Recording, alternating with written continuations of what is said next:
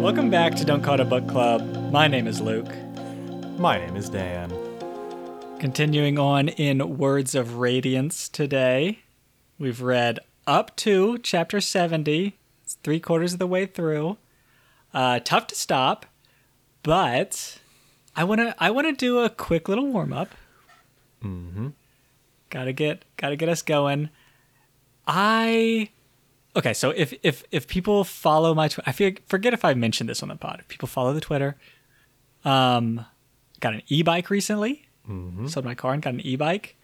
Probably gonna be peppering peppering notes in on occasional pods because it's very exciting for all of us.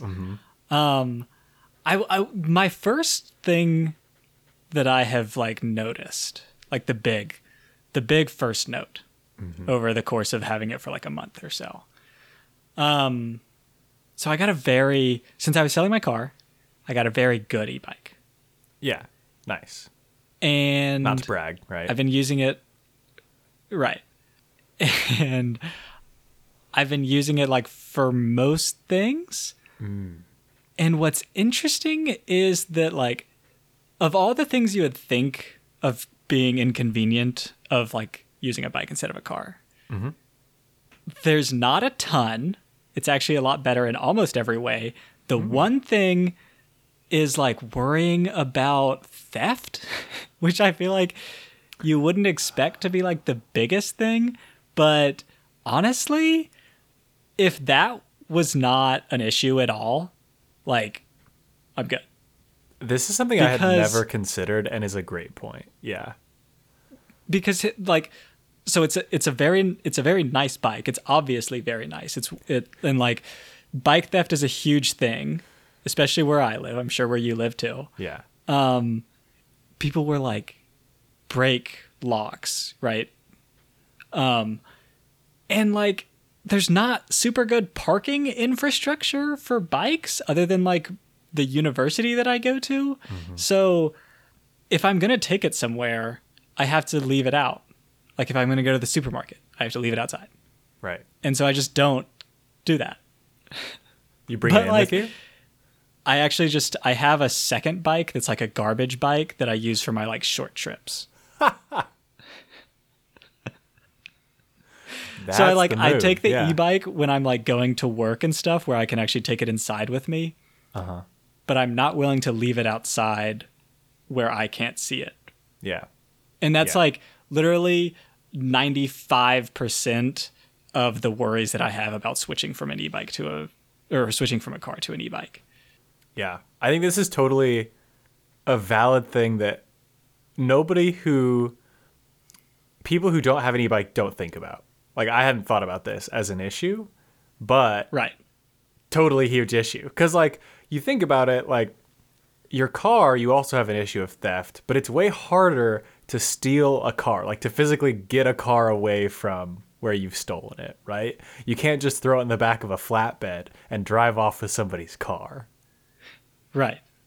but a bike it's gone Well, and and also like the punishment for stealing a car is much worse than a bike, and like the enforcement against stealing a car is much worse. Mm-hmm. Like cops don't care about bikes.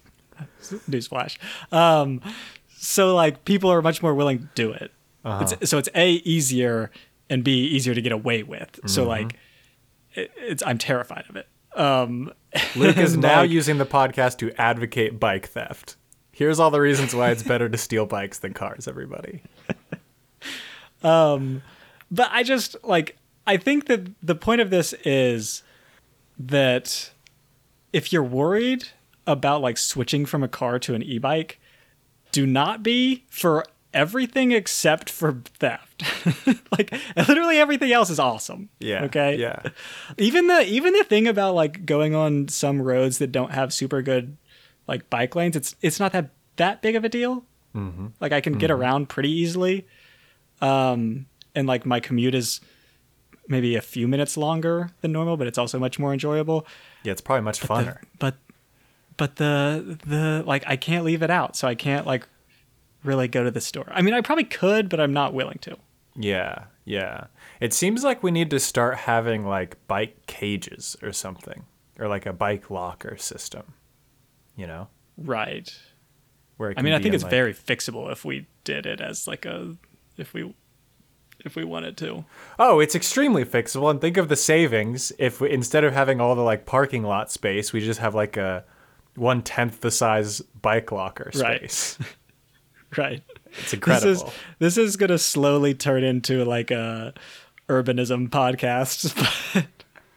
but- Luke and I are going to Um, become biking extremists. right. Um. But, okay, but no, that's my first. That's my first. Uh. We, I needed a little theme song. I need a little e-bike news theme song. Yeah. But that's episode one. Episode one of e-bike news. Here's another idea, Luke, that could be effective. Uh, make it smell really bad. Ooh. Okay. Make it smell really. Just bad. make your e-bike so you know really what's, I actually, I that's a good idea. I've also been thinking about just putting like a bee's nest inside, Ooh, some wasps. some wasps. Pretty good. That could deter theft. Um, yeah. I genuinely have. I haven't done it yet, but I want to just make my bike look bad Mm-hmm. because Yep. like I don't care about that. Right. But I also feel like it'll deter thieves if it just looks like hot, if like garbage. Yeah. Um, yeah. I'm also probably overthinking this. Here's but- another idea. Make it sticky. Okay. Sticky. Maybe this is related to the bee thing. Okay. Just cover it in honey. I don't want to touch that. Make my hands all It's- it's sticky. tough no to- thanks. It's it's tough to thread the needle between like my enjoyment of the bike and deterring thieves. It's just Yeah. But I guess I mean you could get used to it, right? Like you're gonna Right. befriend the wasps for sure. You're not just gonna put random wasps in there. right. It's it's also kind of like a Batman thing, um, where I'm terrified of wasps, but you face your fear, you know, make that part of your identity. Right. Yeah, just like the Batman thing. very, very similar to Batman. Uh, okay. it got weird, but well, let's get back. Let's get back into it. We're done with the warm up. Welcome back, people that skipped. Like I said, up to chapter seventy, and I think my first note that I have is kind of going along from a discussion that we had last week about Adolin and Kaladin. Ooh. Okay, because we got some significant growth between these two characters this section. Right. And so so their their relationship changes over the course of the section. And my note is before the change, right? When they're still kind of enemies. Uh-huh. I before the change, I really liked their dynamic. I felt like it was a fun little back and forth where uh, you could tell that they like they were gonna get there, right? They had a little of good chemistry, but There they were like kind respect. of like right. Yeah. I was really into it. And I wasn't, as we heard from last episode. Right. I I don't have a specific like remember when I wrote this note down like the specific time, but just their little like bickering. I think that they had better bickering than Kaladin and Shallan. Whoa. Ooh. When you say better, what do you mean? Because Kaladin and Shallan's bickering is more like fair, I think. Like it's more even, it feels like. Sure. I okay. I think that Kaladin and Shallan's bickering is a little bit more heartfelt and like there's more genuine anger there. Mm. And Adolin and Kaladin's was always like, these two are going to be friends. Like, it's just a prank, bro, kind of thing. like, I think that they both thought, especially Kaladin, like, thought that he didn't like Adolin. Mm. But there was always just like, I could tell that they were, you know, they were bros.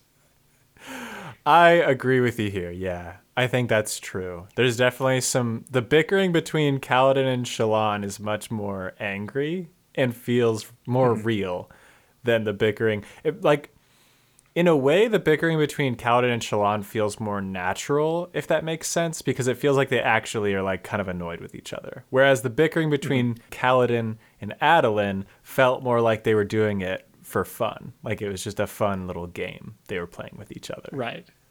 Yes. I I agree with you. I still have the issue of like Adolin's a light eyes and Kaladin has like suffered and been called a bridge boy in a derogatory way a lot because he's a dark Sure. eyes. Granted, this section they address that a little bit, which I appreciated a little bit. But they didn't really get at the heart of the matter of like, yeah, maybe it is really unfair that Adolin's a light eyes and he probably shouldn't be talking down to you even as like a joke. But Right. But Shallan did some good image rehabilitation for Adolin in my mind when they're like walking with the bridges and Adolin's like giving his shard blade helmet to a dark eyes and like Right. This scene is op. so funny because because Kaladin is like, God, I forget freaking hate that guy. And she's like, Oh, that dude? Zooms in on him being an absolute delight. right right. Just being an incredible dude to everybody that's around and like the life of the party. Super cool. Yeah. Yeah. Um and it definitely takes a little bit of the punch out of my argument from last episode where like Adolin seems to be much more genuine in his like treatment of everyone than it felt like last episode where it felt like for a while Adolin was being an asshole to Kaladin just because he was a dark eyes and he had been made a captain mm-hmm. and like he was you know that's what it felt like last episode. Now it seems much more like it's this like way that they have of demonstrating kind of like respect and affection for each other which seems much better. And i'm coming around. I'm coming around to this relationship i'll say. So you're not there yet. no they still haven't convinced me yet. Al- Adolin did a good did a did a good job with the like whole prison thing that was great Yes. Good point. That's what I was going to ask you about. points points for that for sure but we're not we're not like fully there yet we we want to Okay. we need an acknowledgement of the privilege before we can fully be there we need Adolin to be like hey yeah actually i get that uh, there's a bit of a power dynamic here and uh, i'll try not to keep that i'll try to like make sure that that's not a thing i think we just need an acknowledgement of it. Mm-hmm. That's what i want to mm-hmm. see. More broad, like because currently it seems like Adolin, at least the prison thing was specifically with like a thing that touched Adolin mm-hmm. personally. right. And even though he's nice to the like I forget if it's Bridgman, but uh in this scene he's nice to some dark eyes and we we we need like him to recognize that more broadly even when it doesn't just touch him mm-hmm. that this power dynamic is unfair. We need him That's- to look is at that what this. you're saying? Yeah, we need a critical gaze of the system from Adolin for me to be fully on board with this tag team, Kaladin Adolin. But if we get that, uh, ooh boy, that's gonna be great. I I appreciate that you hold our characters to a very high standard. I think that's important. Right. I hold everyone to a high standard, Luke. Speaking of high standards, we got to go back a little bit. Early on in this section, we get a fight. And this is a fight that Adolin's like, hey, I'll take you two on one. You're not that cool, and I'm dope as hell. So let's fight. And they're like, okay, yeah, we could totally do that. And then he gets in the ring and it's four on one, and he's like, uh oh, I should have been more specific. Okay. So it, I want to talk about this whole like thing that happens the fight, people jumping in, the aftermath.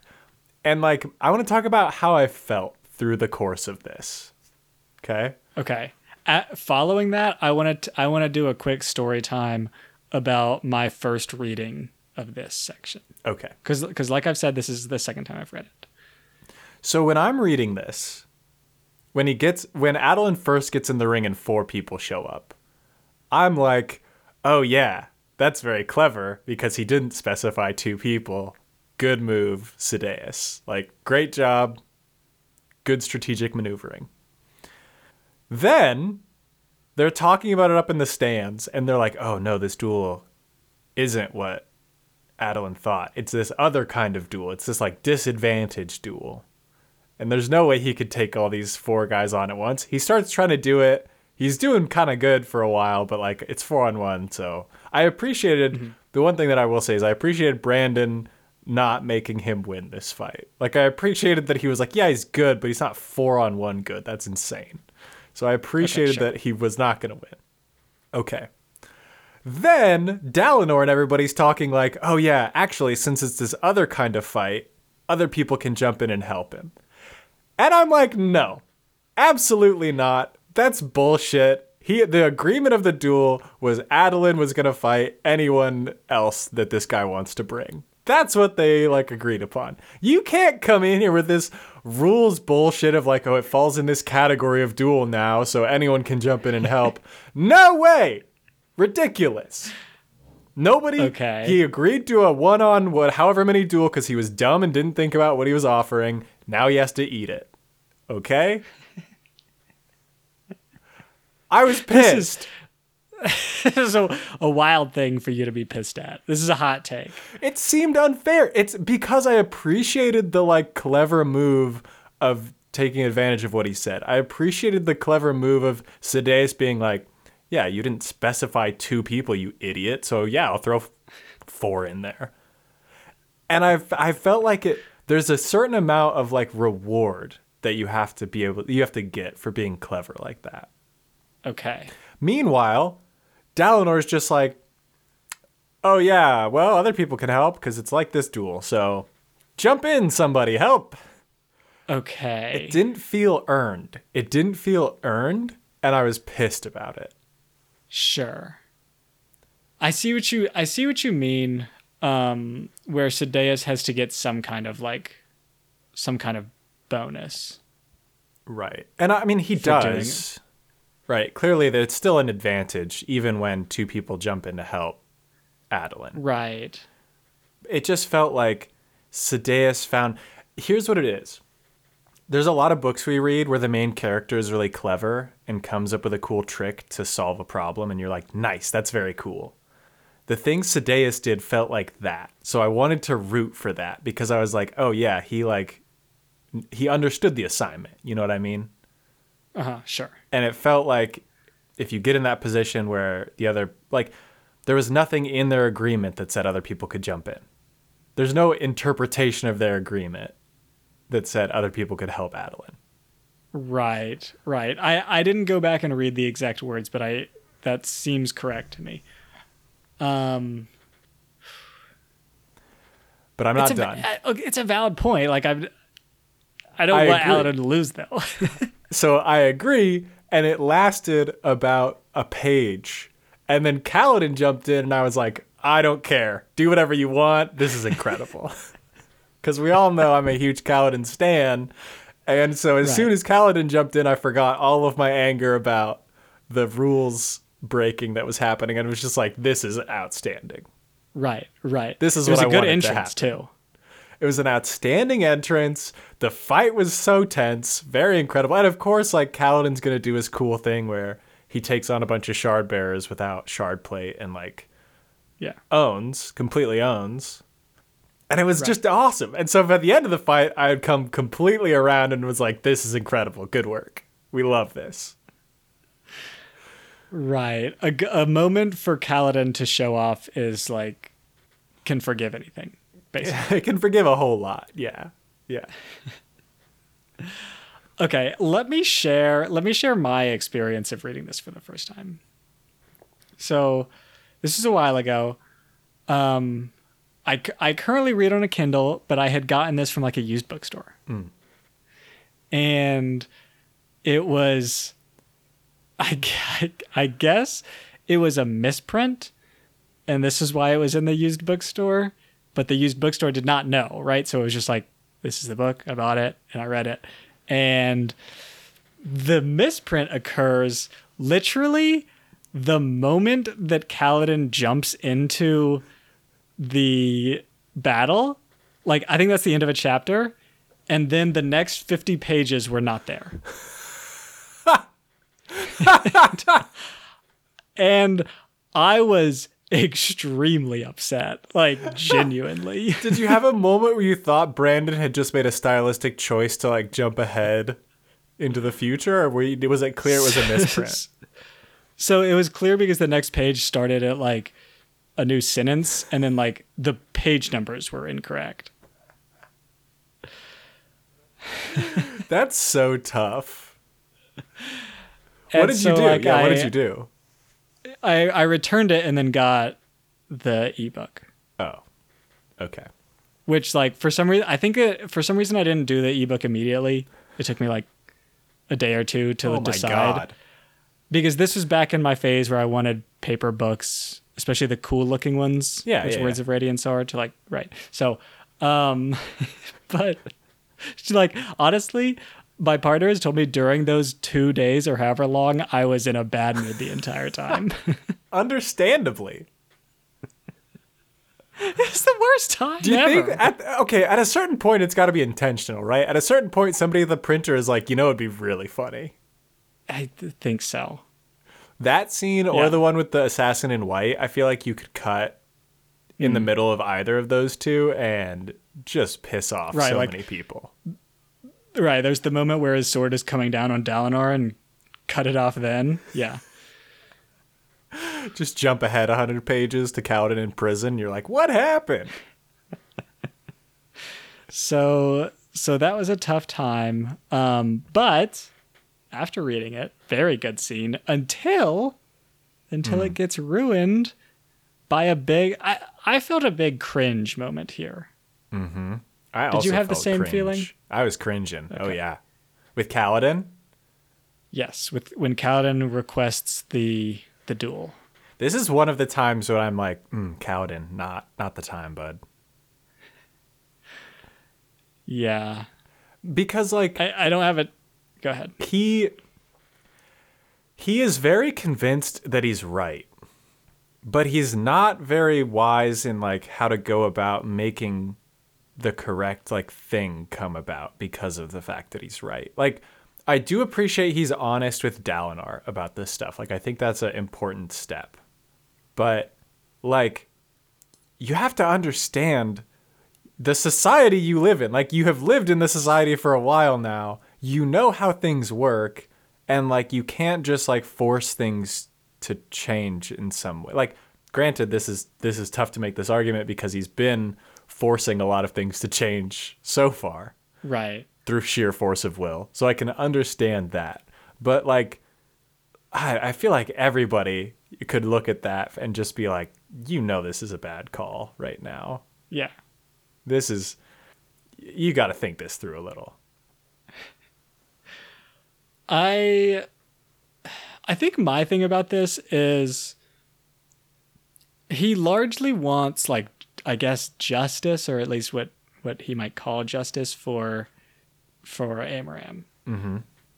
But like more specifically, it would just be nice if Dalinar didn't trust him, right? And so earlier he goes up and tells Dalinar, but he does it in such a way which I under uh, he's very emotional about it. So like I'm not necessarily criticizing it, but he does it in such a way that's like okay, no. Very easy for Dalinar to dismiss. Yeah. But if you were just like, "Hey, like I don't need you to do a ton. I just need you to like not 100% trust this guy." Right. Yeah. I feel like that's a win.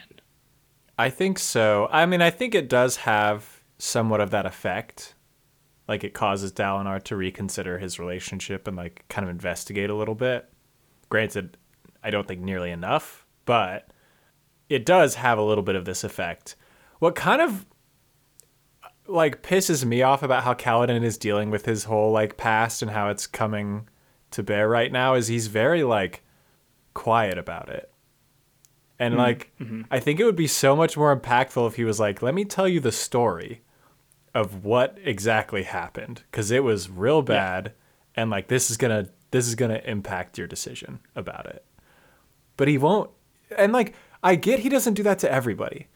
He's on team Dalinar at this point. He wants Dalinar to be running everything. He's like, I gotta protect this guy at all costs. So that seems like the guy you can be like, hey, let me level with you about what's been going on. Cause things are rough. Right. And he doesn't Cuz his ah. his story would be convincing if he told it all. Like at first maybe not if you didn't know him at all, but his story is like, yeah, I was in this army and I did this amazing thing because I'm a super good spearman, like weirdly good. And then Amaram betrayed me and gave me this like slave brand. And it's like, okay, at this point, I've seen you fight like four shard bearers, and you do have this the slave brand, and you seem like a really responsible guy. So like, I don't know, maybe. Right. Right. And the other the other story I'm thinking of that he doesn't give any detail on is the story of the noble that was exiled to his town and fucked his whole shit up. And he's like Right. and so this is related to his decision to like help murder the king. And Dalinar is like, "Oh yeah, that incident that Moash was talking about did happen. Don't worry, we exiled him out into the boonies. He he wasn't going to cause any trouble out there." And Kaladin's sitting there like, "Oh, hmm, interesting, interesting." So I, I, from his perspective, I know I understand why he didn't tell Dalinar that. But he wants Dalinar to like cause changes to happen, right? Right, but he now wants to like kill the king, and I feel like he knows that if he tells Dalinar that, he's he's out of a job, or not of a job, but like you know what I mean. You're right. You're right. Dalinar might be like more suspicious of him. I think that's fair. Fine. Fine. I just sometimes Kaladin Kaladin we've I think we've probably talked about this when we were talking about the first book. Kaladin needs some therapy. For sure. I also think that his Kaladin always thinks that he is correct. Mm-hmm. And I and I feel like he doesn't talk to people because he doesn't want to learn that he's not correct. You know what I mean? Maybe. This feels very good for his relationship with Syl as well. Like Syl is constantly like, "Hey, you know that's not right, right?" And he's like, "Yeah, I know." Yeah. So like mm. I feel like if he if he talked to someone reasonable, like other than Moash, Somebody who's not like- super biased about the situation. right. They'd be like, "Hey, like I understand why you're mad, but maybe you should think about this more." I don't know. Get Teft on the phone. Teft seems cool. Right, right. Here's the other thing he's not even considering. Um, you have like a war of assassins and subterfuge going on within this army right now. You're assuming that these people are all legit about their desire to murder the king. Uh, why do you trust any of these people? You met them once and they're like, "We'd like to kill the king. Are you in? Can you sign your name on this paper, please? That you're in?"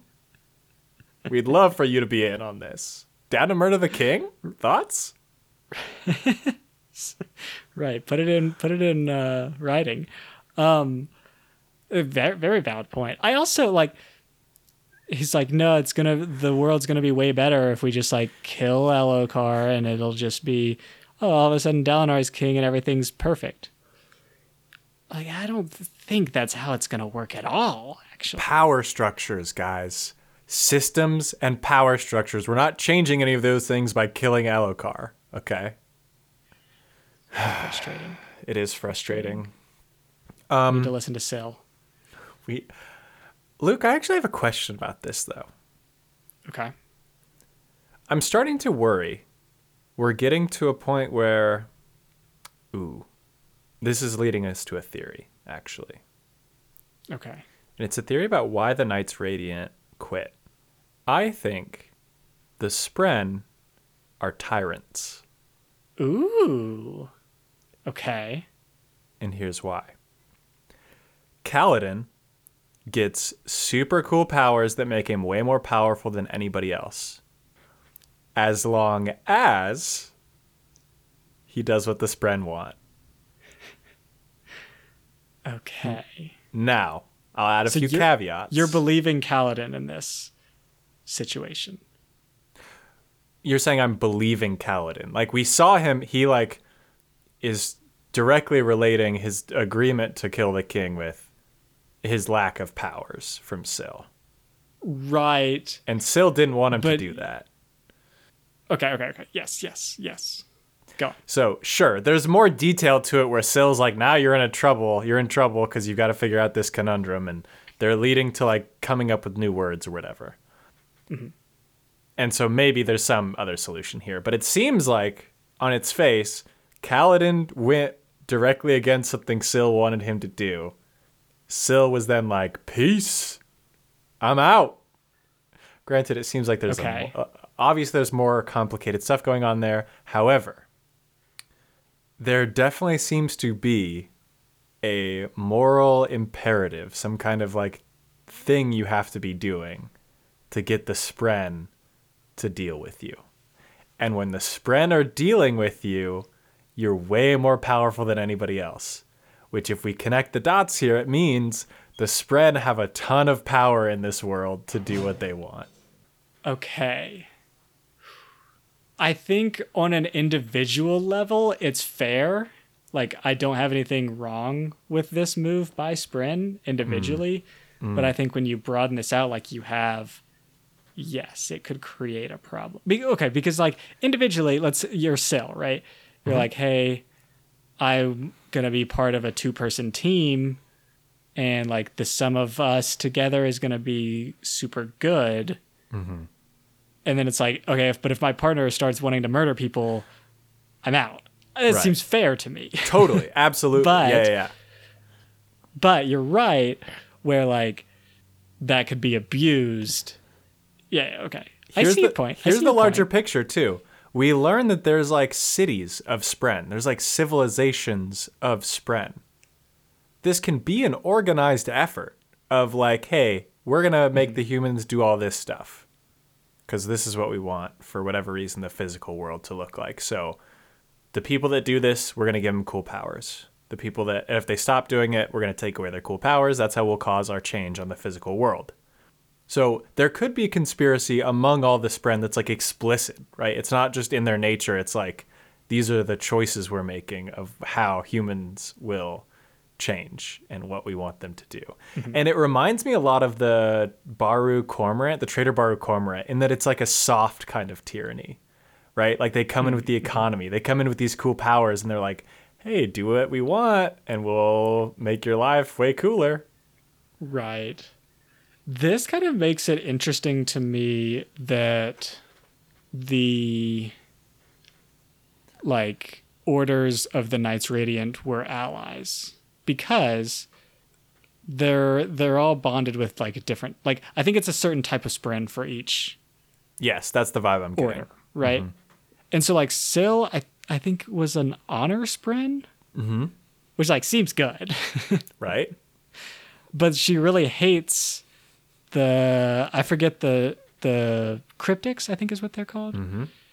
and so like I I don't know, I don't know how actually like cooperative the orders were with each other. Mm-hmm. But I could see there being a little war here going on, where the where let's let's let's take the propaganda and say the cryptics are the bad guys, and where like they're trying to do what you're saying, and the honor spren are trying to prevent it. Right. Right. And then the humans in this case are just pawns. They're just pawns being pushed around by the Spren, who you wouldn't think of as the puppet masters because they seem pretty stupid. But it's all part of the act, Could be, could be. It's a good theory. I like it. right? Pretty good. Here's the other reason why I think it's like tyranny and not like a symbiotic relationship is the Spren, sure, they get like consciousness from the stuff, but it's not like Kaladin is saying, hey, now here's what I would like expect you to do, Syl. It's always Syl being hmm. like, you can't you can't murder the king, dude. I know you want to, you think you're right, you can't do it.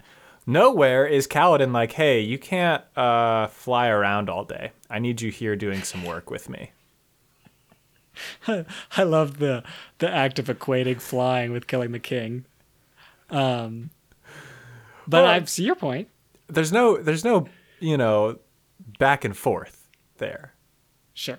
It's dictating. So Syl's it seems like so far it's been a one way relationship. Exactly. Although is not- Shallan's been using uh, pattern, but pattern seems happy to be a part of it. So Right. I don't know. Exactly. Well, it also feels like pattern is in the early phase. So Syl initially didn't seem to care a whole lot what Kaladin did.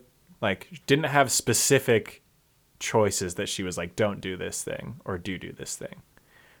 And like, obviously has grown more aware over time. And so I think Pattern could get to the point where he's like, hey, you got to murder that guy. murder that guy or I won't give you any powers. That's gonna be a tough time. Although Dan, you'll be vindicated when that happens because I'll be so excited when Shallan does it without question. So, uh, how do how are we feeling about Shallan? Uh, I think the same. I think it's all an act. I love it. I I'm not so funny. convinced for a second. I, I I think her little her little adventures have been fun, though. Oh, very cool. But she's perfectly fine putting an innocent uh, carriage driver in harm's way and then being like, oh no, he got murdered? Who would have thought that could happen? I hate I hate that this is like An excellent point, an outstanding point in my in my favor of Shallan being a Right. psychopath. You're telling me this dangerous Yeah. organization that threatened to murder me the first time I met them killed an innocent cab driver? How could I have foreseen it was this? very very I don't insensitive is probably not the right word, but not great. She's supposed to be smart too. She's supposed to be clever and calculating and thinking of plans, and she totally just neglected to consider the person that rode her there in a carriage, the person that drove her there in a carriage, which is an indication that she just doesn't care. She has no feelings for other people. It's all an act. I'm, I'm I'm still not willing to go that far, um, but I don't know. I don't know. I still like her sections. They're fun. They're fun. Aside from the like murdering of innocents. right which she does um i i, I want to go to one other point about Kaladin and, and bridge 4 Mm. Mm-hmm. so Adolin gives Kaladin some shards shard Mm-hmm. plate and a shard blade and Adolin gives it to moash Mm-hmm. what terrible decision Yeah. even bes- even besides like us knowing that Moash is trying to kill the king. No, excuse me, that's a bridge four shard blade. Okay, we all share that shard blade. That'd be sweet, right? Oh my gosh. Ooh, this is such a good point, Luke. That is totally a bridge four shard blade. You can't give that to one person. Right. And why Moash? What are you What are you talking oh about? my gosh. This is so true. There's got to be some grumbles. Dude, Kaladin should have been like, "Thank you, I accept it." Bonded it to himself. He never has to like use it. He just like is the one who holds it and then he passes it off. People train with it. Whoever seems to be the most effective, they use it. There's an agreement with Bridge 4. This is not Bridge 4. To have Kaladin just willy-nilly giving it to whoever Right. he thinks deserves it or can kill the king with it. No. Then can you imagine how much how famous Bridge Four would be? Like, oh, this is a group of dark eyes that all share a shard blade and shard blade. That'd be sweet. That would be freaking dope as hell. Oh, and then and then you have a political faction now. You have Bridge 4 as a political faction that's like mm-hmm. dueling, that's that's like dueling other light eyes for their shard blades, mm. increasing the collective number of blades and plate that they have over time. This is a faction. They now have lands and titles.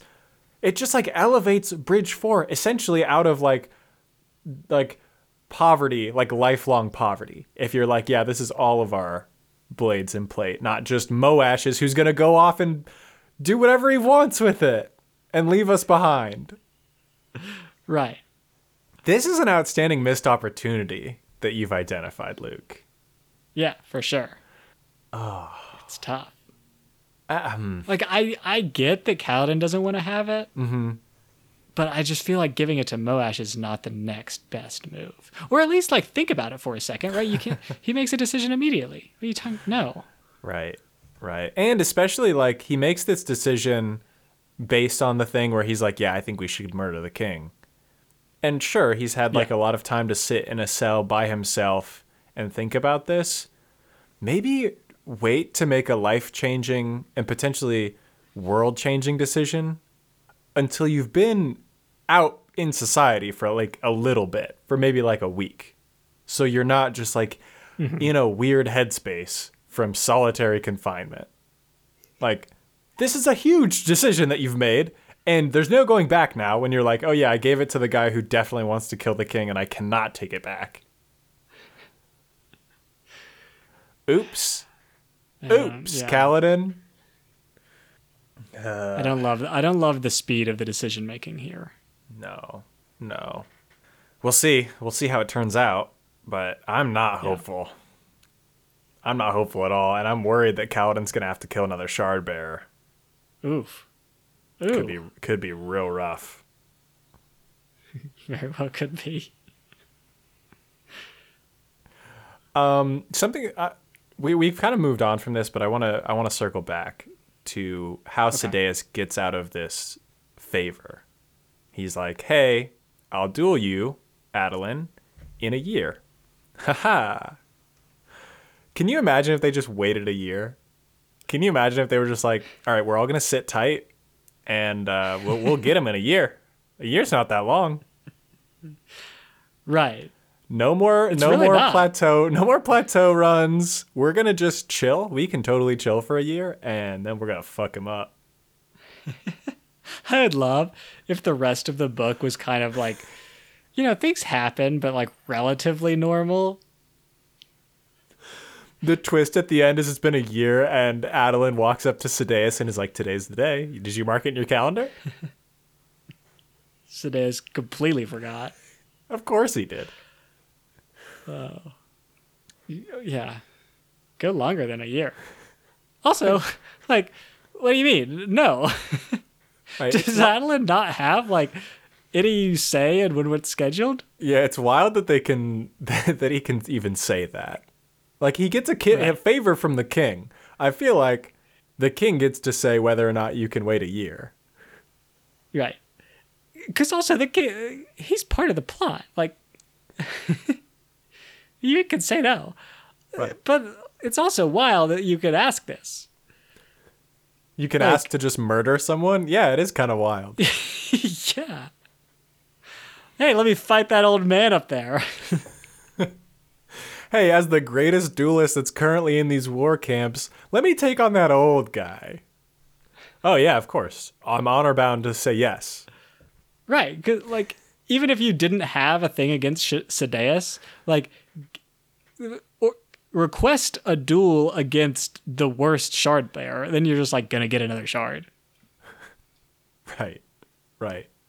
We need we need more more safeguards against this. Yeah, this is I mean it is a it is a monarchy, so it's, it's kind of not a great political system anyway. I think about this a lot every time uh Kaladin's like, "Ah, I probably shouldn't kill the king." I think about this a lot of like, yeah, but like a monarchy is kind of bullshit anyway, so it doesn't really matter that he's the king, right? He's kind of a tyrant. So but then Sure.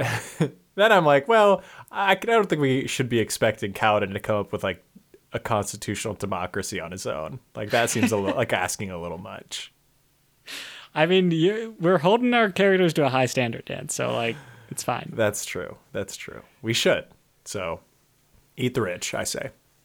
That's that's where that yeah, it's the natural progression. Um, okay, my my next note is kind of, or my last note is taking us completely away from from everything. Yeah, let's go. My last note is on lift. Ooh, interesting. Yeah, let's go. and I, it's not necessarily much specific, but well, th- well, thoughts on Lift because like at first I wasn't super into this chapter, but she grew on me very quickly. I agree. Yeah. I liked it from the start, actually. Okay. I thought her character was fun. Yes, for sure. I I at first was worried that her relationship with her spren, I forget his name, was not actually good. But now I after reading it more, it felt more like good-natured hmm. bickering. Mm-hmm. Mm-hmm. I yeah, I think it felt more like Adolin and Kaladin. Yes. Yeah. Then so that's why I was loving it. That's why I was having some fun with it. Um, yeah. The one the one thing I didn't love about Lift was she was just kind of like, yeah, I don't really care if that if that buddy gets caught or whatever. And her motivation was like, I want to eat their dinner, which I don't know. I get you're a kid, but Right. To be fair, she was planning to go back and free him. yeah, that's true. That's true. Um, but I'm worried about her because at the end of this, darkness or whatever we're calling that guy catches her. Well, but then he has to let her go. Oh, that's true. Why did I forget that? Yeah, he lets her go because they're like, pardoned. She got pardoned. Things are things are looking good. So yeah, so they're chilling now. She got to eat their dinner. This this actually brings me to kind of what I want to postulate about for the I think the rest of the episode, the end of this episode. Okay. So this is zooming way out in the story. And Luke, I know you've already read these. You said you don't remember a lot, but if you feel like you, you're talking from some knowledge about what happens, feel free to like to, to, to not say anything. Feel free to, to mm-hmm. not speculate here with me. But I went back and reread the first chapter in the first book we read, which was uh, The Way of Kings. Way of Kings. Mm-hmm. The first chapter starts with the heralds deciding to get rid of the oath pact. And I was inspired mm-hmm. to reread this because Dalinar asks, I think he asks Kaladin if he's a herald or somebody if they're a herald. Somebody gets asked Okay. if they're a herald and they're like, "No, I'm not a herald." And it reminded me I think it's Wit. Yes, you're right. It reminded me the heralds are for sure out there still Right. because they like put their blades in and walked away and they're immortal. And so it's got me wondering have we met any of the heralds? And if so, who which ones? Okay. Well, okay, so there's one obvious one. Which is So there's one that has said his name that no one seems to believe. And that is the the madman guy. yes. There's one. Are there others? I I am I'm not going to speculate further. Hmm. Okay, I'll speculate because I haven't read anything further. Okay. I think the darkness guy, Okay. this this person that's hunting down what I think are people that are potentially restarting the Knights Radiant. I think he is keeping them from doing it, and I think he's a herald. For some reason, they don't want the Knights Radiant to come back. Is so is your is your evidence or is the your thought process purely because he seems to be hunting down people with powers? He seems cool as hell, and he's hunting down people with powers, and he's got a very strict Okay. code that seems kind of wild. Okay. Basically, anybody who we don't have a good backstory for and has like a weird vibe, I'm I'm chalking up to Sure. a herald. Okay. Okay. Here's the other one that I think might be a herald. You know how Dalinar went to that person who grants miracles but takes things away from you, and we get a little mm-hmm. reminder that he can't remember his wife's name or anything about her. Right. I think that lady potentially is a herald as well. Okay. And the reason why I think that, Wit mentions that there's one other person who's as old as him. And it's a Right. woman. And that's the only other woman that we like who has like crazy powers and and like we don't know a lot about their backstory. It feels to me like that's the person he's talking about. Okay, sure. But I feel like that would not necessarily place them at herald. Oh, that's a fair because point. Because like actually. wit is a different role. yeah. Mm-hmm. And I'm a, I don't know, but I feel like I don't know. Is Wit older than the Herald? I don't know. That seems really yeah, old. yeah, he does seem really old actually. Now that you mention it, okay, I rescind that point. I don't think she's a herald then. Okay. Something now. She's something, weird. I don't know. but so yeah, these heralds are still out there, and I wonder too. Okay, so the vibe that I get about where this like story is going and obviously, yeah, Luke, feel free to not speculate on this because you've already read it. But the vibe that I get after again rereading that pre prelude is that things were really bad in the time before the heralds broke the oath pact and there was just like chaos and death all over the place. Mm-hmm. And I feel like how the world kind of works is that you have to have some really bad stuff happening for there to be some really cool stuff happening too. Some really cool big boys. And so the forces that are competing right now, one of them that wants to bring back the Void Bringers and this kind of thing, I think they also want to bring back the Knights Radiant because they think it's really cool. I think they're just like, okay, things are kind of boring. Uh, I want to see people flying around through the sky again. Sure, sure. That's the um, vibe I'm getting. Uh, okay, so I think that I I have the reason, but I also feel like we've already read it. Oh, if we've already read it, go ahead. Because I totally forgot we had met a herald and like they had named him. So, so uh, I think like the details of the oath pact like at the beginning. If you reread the chapter i don't maybe they mentioned it i don't quite remember but mm-hmm. um the heralds like come back from wherever they had been at the start of one of these desolations right? Yes they were in like hell essentially. And then at the start of the desolation they come back right. to fight. So i i don't know wh- which way the cause and effect goes like mm. I, I, hmm. I thought that the cause and effect goes from the herald's return, and that triggers the desolation. Oh, interesting. I was assuming it was the other way around. So the desolation is what brings the heralds back, but maybe not. Yeah, I think this is at the beginning of the first book. So I, I think that this is already covered. So so listeners, if you've already if you know the answer to this, let us know it on our Reddit mm-hmm. or Don't Call It Book Club or Twitter. DC a BC. Great plug. plug. Um, but yeah, I think there's an answer out there. Okay. If the answer, if we've already read the answer and I'm being an idiot, let me know. Hit me with a quote. Love a quote. But I feel like there's a lot of this whole story is very much building to what I feel like is this this revelation about the heralds, the Knights Radiant, what's going on with the Parshendi and this like hateful creature that they are summoning. Mm. Um, sure. And I feel like I feel like we're we're on the verge of something. A storm's coming, Luke. a storm does seem to be coming. Yes. And I'm uh, super excited about it. Ooh. Could be. Perhaps. It seems like the appropriate timing. You know what? We're gonna find out, Luke because next week we're going to be wrapping the book up. Mm-hmm. And just like this week, be coming, we'll be coming with some hot takes. And acting like dumb nerds.